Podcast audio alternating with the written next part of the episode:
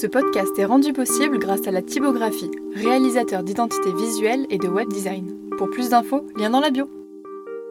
Si certains termes techniques ne vous parlent pas, on espère que vous trouverez les réponses sur Instagram, sur le post dédié à l'épisode. Plutôt diplôme ou expérience Euh, expérience. Le diplôme, ça, ça prouve juste que tu as une capacité à apprendre, mais ça veut pas dire que tu es intelligent. Label surcoté ou sous-coté Alors je chie sur le HVE, soyons clairs. Haute valeur en- environnementale, tu mets du glyphosate, tu mets une haie et, des petites phéromones pour les papillons et t'es HVE 3 ou 4, c'est un vrai scandale. Les gens s'y perdent. Euh, je suis pour le label bio, clairement. Euh, ça coûte 500 euros une certification par an, donc euh, mieux vaut payer 500 euros par an et ne laisser aucun doute sur ce que tu fais que de je fais comme du bio, je suis en bio mais je suis pas certifié. Ok, ben fais-toi certifier. C'est clair Nous avons défini, sinon étudié, le wine, le vin. C'est la terre, c'est aussi le soleil.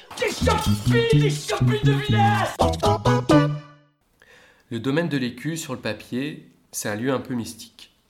On entend parler de cosmoculture, de bâtiments construits sur le nombre d'or.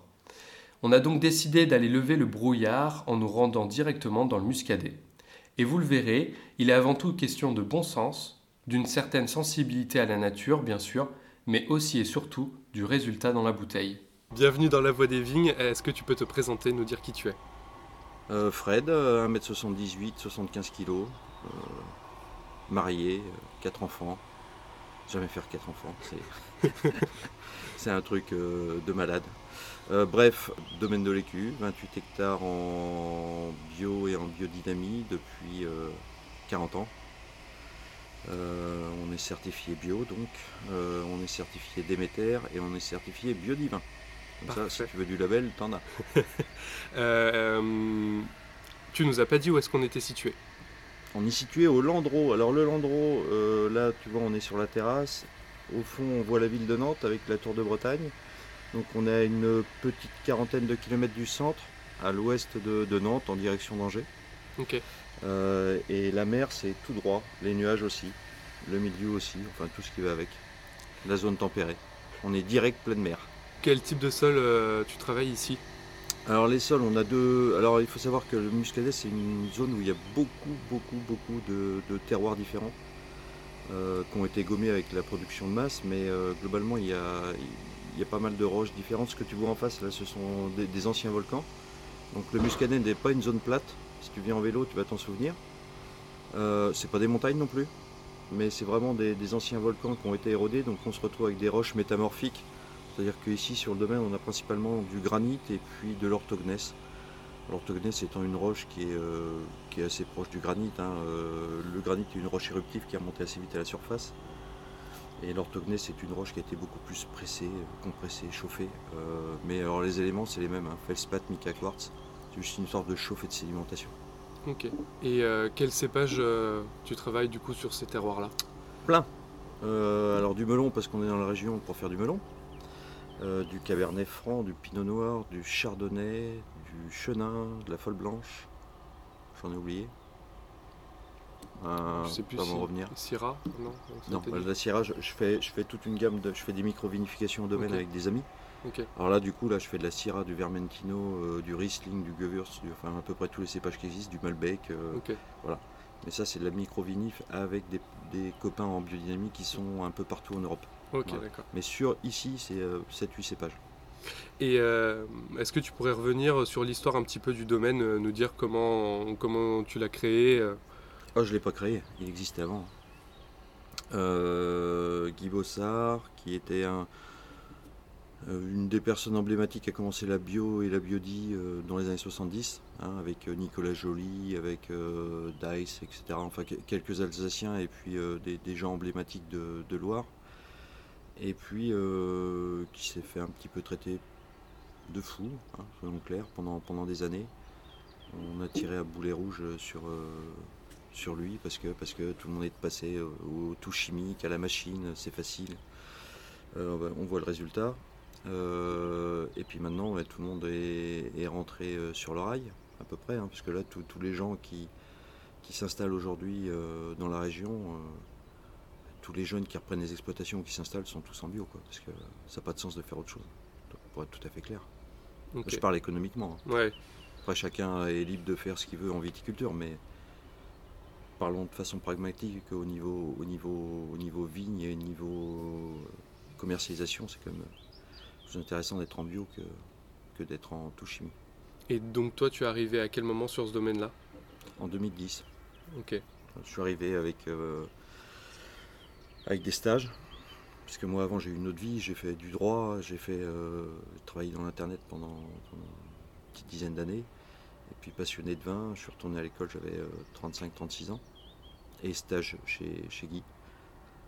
Alors, parce que j'habitais pas loin, parce qu'il était un des rares à être en bio et en biodynamie dans le coin. Et puis euh, ça s'est trouvé comme ça, et puis il cherchait un repreneur, donc voilà, la boucle était bouclée. Parfait. Euh, vous êtes combien travaillé aujourd'hui maintenant sur, euh, sur le douzaine. Douzaine hors, hors saisonnier. À l'année.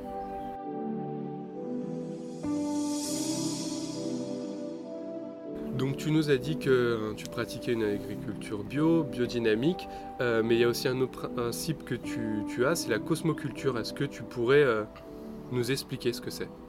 Oui, alors la cosmoculture, euh, c'est une marque déposée par Monsieur Philippe Viry. Donc on, applique les principes. Je revendique pas la cosmoculture parce que c'est son truc, mais on, est sur les mêmes bases, c'est-à-dire qu'on va travailler principalement sur les énergies et le vibratoire. Donc en bio, c'est l'absence de molécules de synthèse. La biodynamie, on va travailler avec les 500, les 501, avec euh, tout, ce qui est pour le végétal, et puis euh, on tient compte des, rythmes lunaires, de, la position des planètes. C'est des choses assez euh, classiques. La biodynamie, j'allais dire, c'est une couche qui est pas supérieure, c'est une couche en plus. On va vraiment travailler sur le côté vibratoire du végétal, du vibratoire du vin et le côté vibratoire à la cave. Euh, Et tout ça s'explique comment du coup Euh, Par exemple, si tu Stone prends des exemples... Tu connais Stone Age Non. L'espèce de grand cercle en, en- en- en pierre euh, qui est au milieu de nulle part en Angleterre. D'accord. vu ce truc Ok. Tu crois que c'est juste des cailloux posés au milieu de nulle part?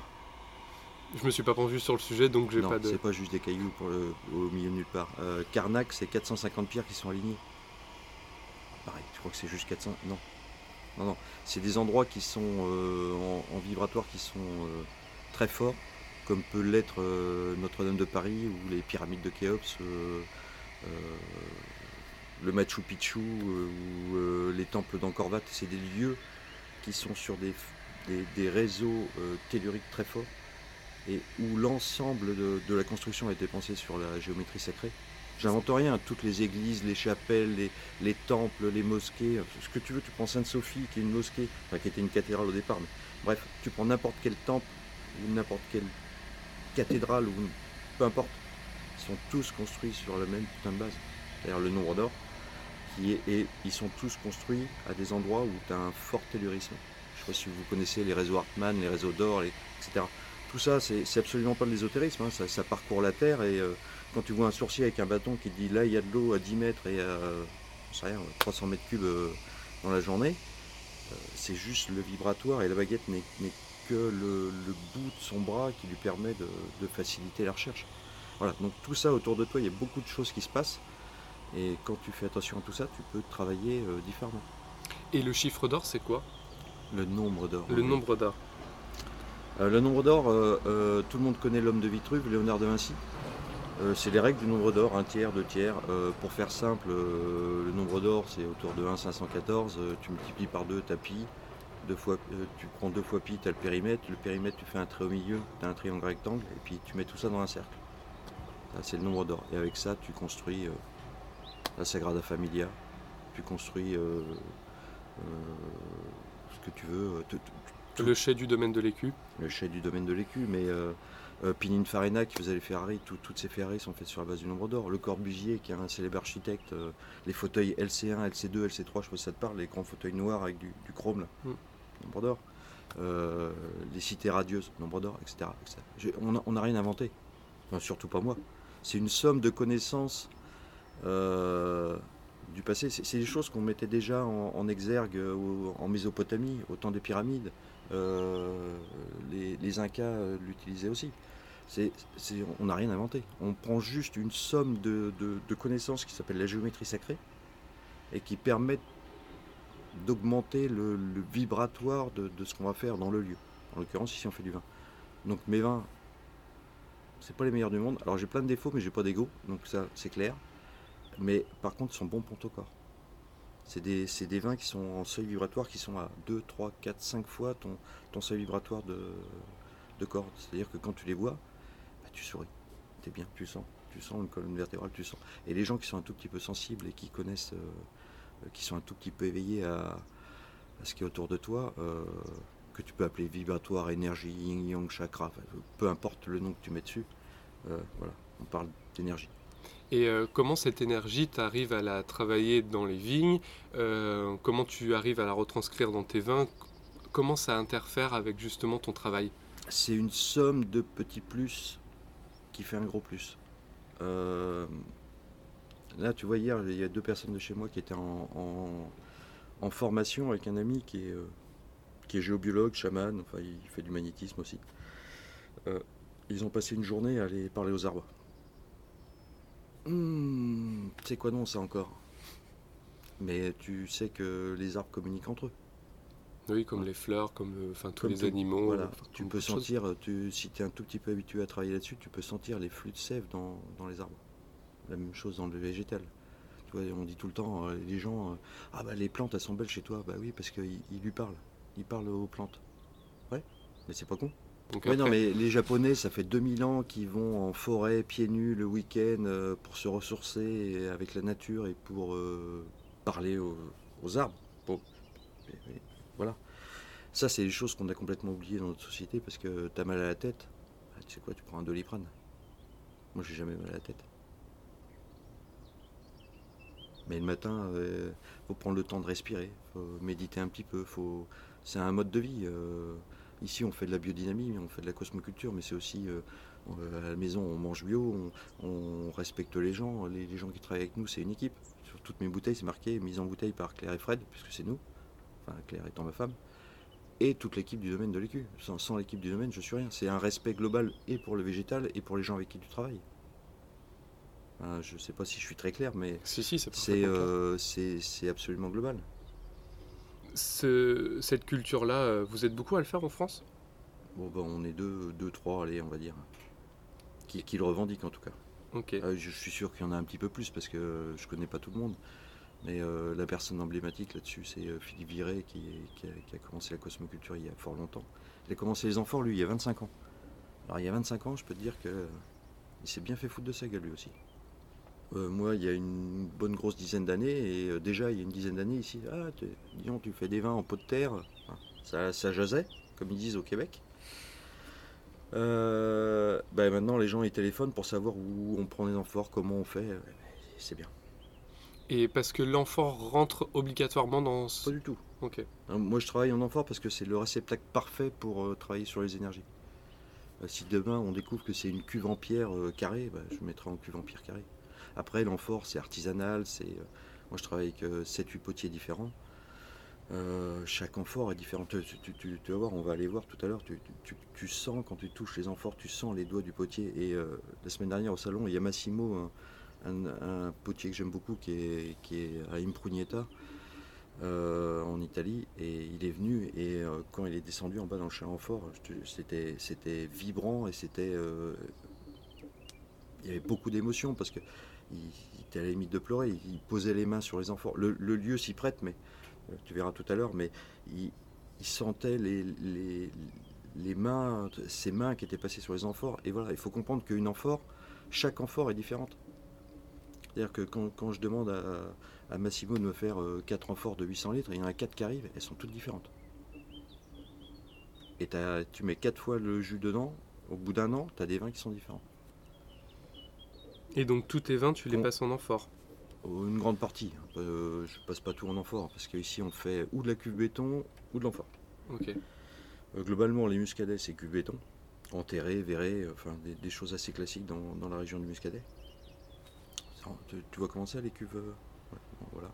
Ça fait comme une grande baignoire en fait. Voilà, alors avec des carreaux de, de ciment, de grès ou, ou des carreaux verrés en fonction des années de construction et puis des réparations. Et puis autrement, on ne fait que de la vinification en forêt. Parce que là, sur le, sur le, sur le domaine, on a à peu près 120 amphores. Ok.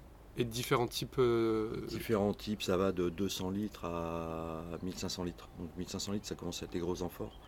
Et une année normale, on fait entre 60 à 70 000 bouteilles juste en amphores. Donc c'est c'est beaucoup. euh, Par exemple, si le matin tu te lèves et que t'es pas euh, dans une super forme, est-ce que tu vas t'empêcher de travailler certaines choses ou pas? Non, je médite. Plus ou moins longtemps du coup et Ouais, alors après, euh, quand, si tu commences à méditer, quand tu as l'habitude, euh, tu peux passer trois quarts d'heure, il s'est passé cinq minutes pour toi. hein. Ok. Pas te faire un cours sur le voyage astral, sur, euh, sur euh, vraiment ce qu'est la méditation, mais voilà, il faut se, faut se ressourcer. Et non, ressourcer, c'est retourner à la source. Et réfléchir à ce qu'est la source. C'est assez biblique hein, ce que je dis. c'est- Il faut demander pour recevoir. D'où peut-être les vitraux sur les bouteilles. Oui, c'est parce que j'étais moine dans d'autres vies aussi. J'ai été deux, trois fois moine. Donc euh, c'est ceci expliquant cela. Alors comment t'en es venu à, à cette réflexion-là? À, à la réflexion sur le vin ou à la réflexion Ben, globale?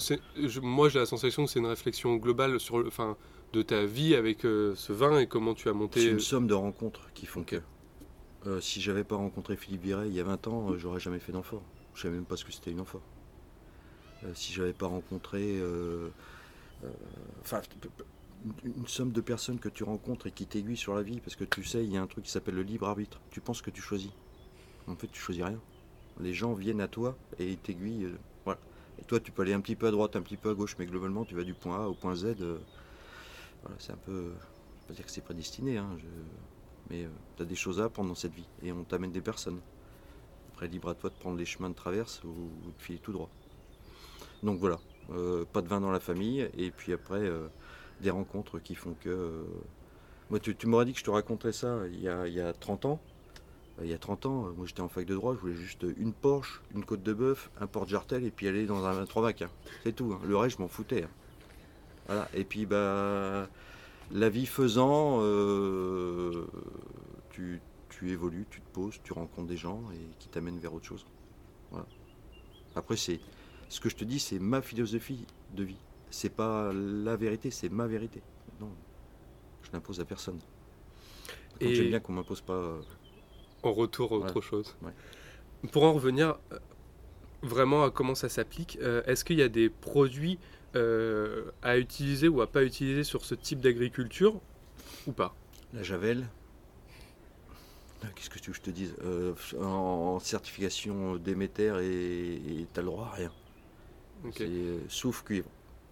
Et euh, à peu près à, à deux fois moins que ce qui est autorisé au bio. Après, nous, on travaille beaucoup avec des huiles essentielles, euh, cha- chaque, huile essentielle ayant une, euh, une action sur le végétal, sur toi. hein. Toi, euh, quand tu te fais mal, tu peux prendre de la golterie, de l'arbre à thé, etc. Euh, je ne suis pas trop aux médicaments, hein, pour être tout à fait clair. Euh, si- si j'ai un cancer, je vais aller voir euh, un médecin, hein, je suis pas con. Mais, y a euh, le Covid, vous faites vacciner quoi. mais- Ouais, mais le Covid, je me fais vacciner parce que j'ai pas le choix. Vu que je fais euh, une année normale, je fais à peu près 60 vols par an et on exporte dans 45 pays. Euh, si je peux pas bouger, on va mettre la clé sous la porte. Voilà. Donc, euh, c'est. Puis on est vacciné euh, pour la polio, on est vacciné pour. Moi, j'ai connu des gens qui avaient la polio. Je veux dire, t'es content d'être vacciné. hein. Franchement, c'est une maladie qui est pas facile. Et c'était quoi ta question? Ah, euh, ce qu'on utilise dans les vignes Ouais. Euh, Bah, pas grand chose. Euh, on va travailler sur le vibratoire. Je pas, si tu veux voir ce que c'est des êtres élémentaires, euh, t'iras voir sur internet. Euh, ça, c'est une autre sphère. Euh, Nicolas Joly est très pointu là-dessus. Il te parlera des, des petites fées, des gobelins, des, des- des trolls, etc. Euh, mais pratiquement, on travaille avec, avec de la phytothérapie, avec des plantes, avec bon, ce que vous avez dû voir chez d'autres personnes en biodynamie, c'est-à-dire des purins d'ortie, de la consoude, des, des tisanes, des décoctions, voilà. Et puis on a une autre tranche au-dessus, euh, on travaille euh, avec des teintures mères. Ça vous parle, la teinture mère? Alors là, non, pas du tout. Euh, La teinture mère, c'est la base de l'homéopathie, c'est-à-dire que c'est des solutions hydroalcooliques avec des plantes à macérer. Et euh, les petites billes blanches là, que tout le monde connaît, voilà, c'est des, euh, dilutions. C'est-à-dire que tu as une dose de produit. T'imagines bien que tu arrives à des, des- des solutions qui en matière active sont extrêmement minimes à la fin. Surtout que quand, quand tu as CH, c'est une centaine de dilutions. Donc, tu vois, euh, voilà. On travaille sur l'information. Ok. Informer. Informer la plante. Non mais regarde, t'es con. T'es informé que t'es con. tu le sais. J'ai pas- J'ai besoin de te le dire une fois, j'ai pas besoin de te le dire toutes les deux minutes. Ça, va- ça va se rentrer. Bah, non mais tu vois ce que je veux dire Voilà. Alors c'est c'est absolument euh, débile ce que je te donne comme exemple, mais J'aurais préféré t'es beau, mais. euh, Ah, t'es beau aussi, ouais. Merci. Ouais, T'es super beau. Euh, T'as pas besoin de mettre des doses euh, monstrueuses pour informer. C'est le principe de l'homéopathie. Donc voilà, travailler avec des teintures mères. Euh, et j'aurais aimé aussi que tu nous expliques un petit peu tout à l'heure, euh, tu nous as dit euh, qu'il y a certaines huiles essentielles, euh, fallait pas les mélanger directement avec de l'eau. tu avais un autre protocole. Euh, bah alors ça, ça, c'est des choses assez basiques pour, pour comprendre comment on utilise de, de l'huile essentielle. Si tu mets, c'est pas miscible dans l'eau, donc si tu mets de l'eau, de l'huile essentielle euh, dans de l'eau, fais l'expérience avec de l'huile, tu vas voir que ça, ça surnage. Tu mélanges avec de l'eau et puis l'huile elle revient tout le temps en bulle dessus. L'huile essentielle, c'est le même principe. Donc, eh bien, euh, nous, on prend du lait. Tu prends euh, un, un produit euh, pour, pour mélanger tout ça en plus du lait. ben, tu prends du savon noir ou, ou 3-4 gouttes de produit vaisselle bio, évidemment. Hein. On va prendre du pec, euh, euh, lessive euh, qui lave tout là. Tu mélanges avec un fouet. Et puis bah, dans ton bassin de traitement, on a des, bassins sur le côté du tracteur qui font près 300 litres. Alors il faut le mettre après, hein, pas avant, parce que ça mousse sinon, c'est un peu, peu l'enfer. Donc quand ton bassin est prêt pour les traiter, parce qu'on même si on est en bio et en biodémie, il faut quand même qu'on traite. Enfin on traite, on traite pas avec des produits issus de la chimie. hein. Et ben là tu rajoutes à la fin, et puis vas traiter à l'intérieur des bassins, tu as des mélangeurs qui te permettent d'aller mettre ça. Et euh, tous ces principes-là, ça t'a mis du temps à les maîtriser, à les comprendre? Alors tu lis, Euh, tu lis, tu lis et euh, tu rencontres des gens. Parce que la biodynamie, c'est le partage. Si on est en train de parler de tout ça, c'est aussi parce que peut-être qu'il y a des choses qui pour moi me paraissent évidentes et qui pour certaines personnes le sont beaucoup moins. Et euh, vraiment, la biodynamie, moi ce que j'aime, la certification en Déméter ou en biodivin, et on fait des, des réunions. Alors euh, c'est bien parce qu'on fait, on fait des super salons, on boit des canons et tout, c'est super. Mais c'est surtout qu'on échange beaucoup. Et le fait d'échanger, c'est le principe même de la biodynamie. Si c'est pour être tout seul, vivre en autarcie dans ton coin, bah, va vivre dans une grotte ou je, je sais pas. enfin, pour moi, c'est pas du tout ça la biodynamie. Ok. Donc euh, voilà, Ouais, Tu comprends à travers aussi les expériences des autres et tu arrives à peu Bah, près. à- évidemment. Ok. Évidemment, puisque ce que, c'est ce que je t'ai dit tout à l'heure, c'est ma vérité, c'est pas la vérité. Et puis il faut jamais oublier, tu es toujours le con d'un con. hein. Allez, mais je t'invite à aller euh, faire une dégustation avec Olivier Umbrecht, hein, tu vas voir. Euh, Dieu, euh, oh, je l'appelle mon Dieu. tu vois. Je, l'adore, hein, Olivier. Mais il a une, connaissance au niveau de dégustation. tu crois que t'es bon, tu te mets à côté de lui, t'es juste. tu sais, la petite merde qui est en bas là. Et puis t'écoutes, je l'appelle au maître vénéré. moi. Non, non, mais il a une très très grande connaissance et quelqu'un pour qui j'ai beaucoup d'affection, qui, est- qui est très humble et qui, qui, qui impose, hein, parce qu'il fait 2 mètres de haut. mais je pas, vous connaissez pas. Mais quand vous le Je verrez, vous les penserez- vins, mais pas- vous, pas vous penserez à moi. Euh, Est-ce qu'il y a quelque chose que tu veux rajouter, un point que j'aurais pas évoqué euh, sur euh, la cosmoculture? Non, pff, non, non, non. je- on, on a brossé très large. Après, si Mm. ça intéresse les gens, on travaille avec l'échelle de Bovie. Alors B-O-V-I-S, hein, ça n'a rien à voir avec euh, l'ésotérisme. Si ça vous intéresse, vous allez sur Wikipédia ou, n'importe où sur Internet, vous verrez. euh, c'est l'unité de fréquence qui permet de mesurer le vibratoire. Euh, si ça vous intéresse, vous pouvez aller lire euh, des, tas de bouquins de géométrie sacrée. il n'en manque pas. hein. Encore une fois, j'ai rien inventé. Et puis après, si vous voulez aller un peu plus loin, euh, bah, tu peux aller lire, euh, tiens, quelque chose qui est assez facile à lire, Serge Boutboulou, qui est un des plus grands médiums français. Comment développer euh, l'être spirituel qui est en toi? Le titre est un peu naze, mais comprendre que tu n'es pas tout seul, que tu peux aider les gens, que tu es là pour faire quelque chose. On était là, tu vois, ce matin pour, pour faire une interview. Non, non, mais voilà, pour comprendre la philosophie du domaine, c'est un mélange un peu de tout ça. Sinon, on fait des soirées en toge, euh, nus, euh, on danse en rond au milieu des vignes. C'est sympa, on grille des lapins. Avant, on, avant, on grillait des enfants, mais il n'y a plus de droit.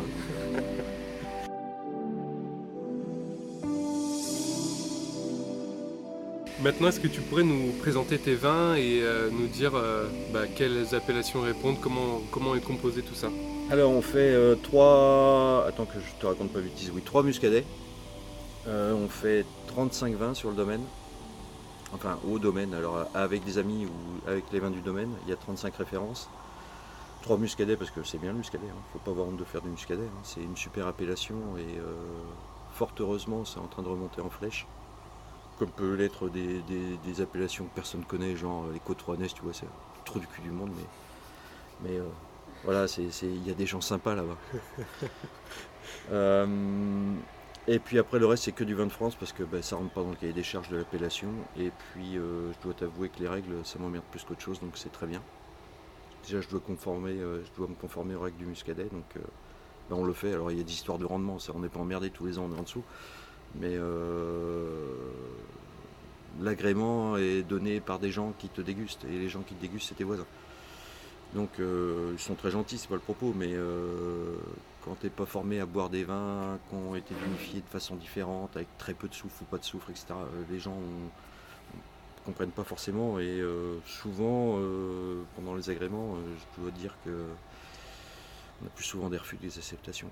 C'est le problème de beaucoup de gens qui passent en vin de France. Alors nous, ici pour l'instant, ça se passe bien globalement. On essaye de faire attention. On n'a pas des vins trop punk, donc ça le fait.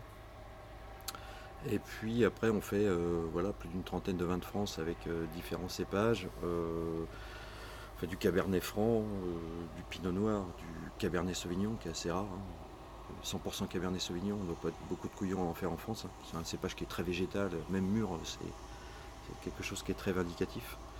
Et on fait beaucoup de vins de macération, hein, ce que les gens appellent les vins oranges.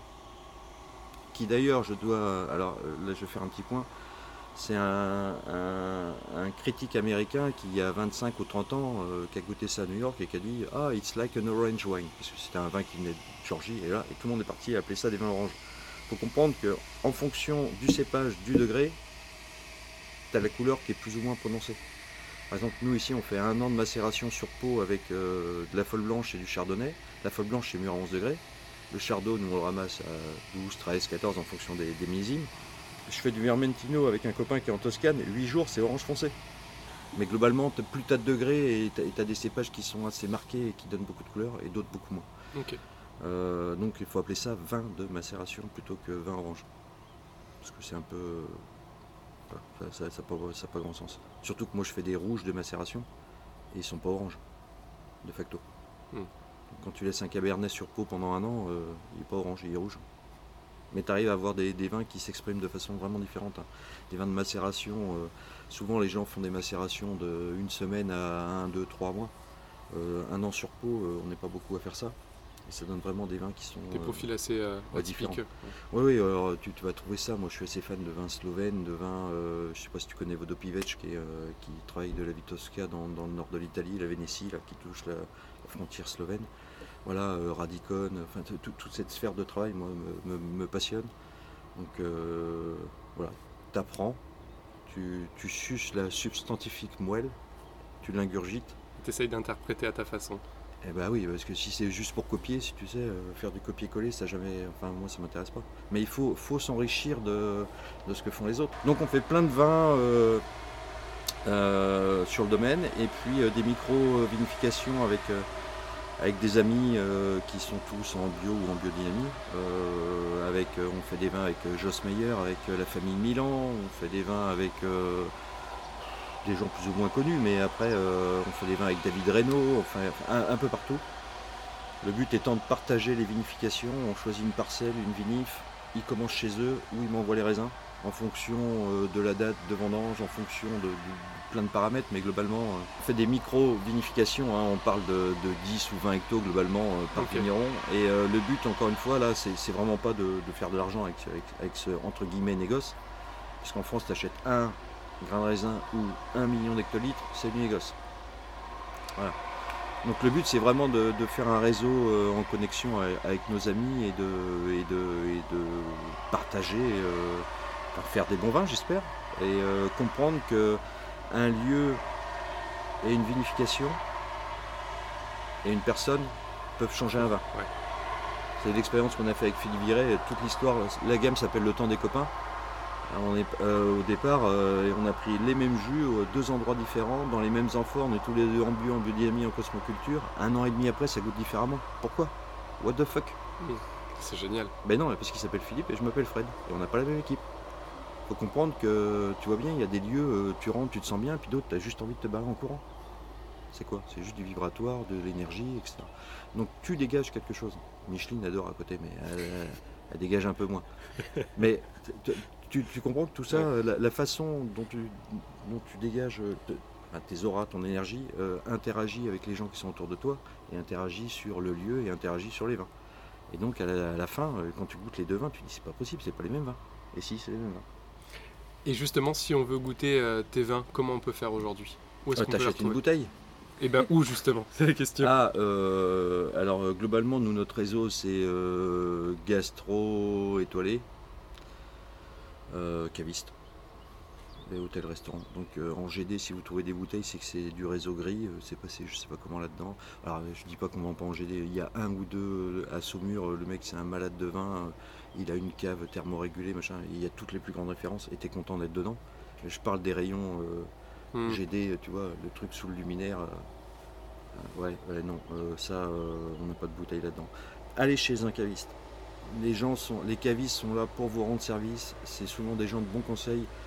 Euh, les gens avec qui on travaille, nous, c'est souvent des gens qui sont impliqués dans leur métier et qui aiment le vin. Euh, chez un caviste, tu as des bouteilles à 5 euros et tu en as d'autres à 100. Faut- tu paieras pas plus cher que, que dans une grande surface. tu auras juste plus de conseils et plus de choix. Et est-ce que tu peux nous donner une fourchette de prix? 10 à 50. Et est-ce qu'il y a un vigneron que tu aimerais écouter euh, à ta place sur ce, sur ce format-là? Euh, Philippe Viret, pour voir les conneries qu'il va raconter. Eh ben super, merci beaucoup. Salut, au revoir. Si cet épisode vous a plu, n'hésitez pas à le partager ou en parler autour de vous. Comme vous l'aurez compris, le but de ce podcast, c'est aussi de confronter les différents avis. Si vous avez des remarques, des compléments d'information, vous pouvez les inscrire en commentaire ou sur Instagram. Nous sommes aussi joignables par email, toutes les informations sont dans la description. Tum,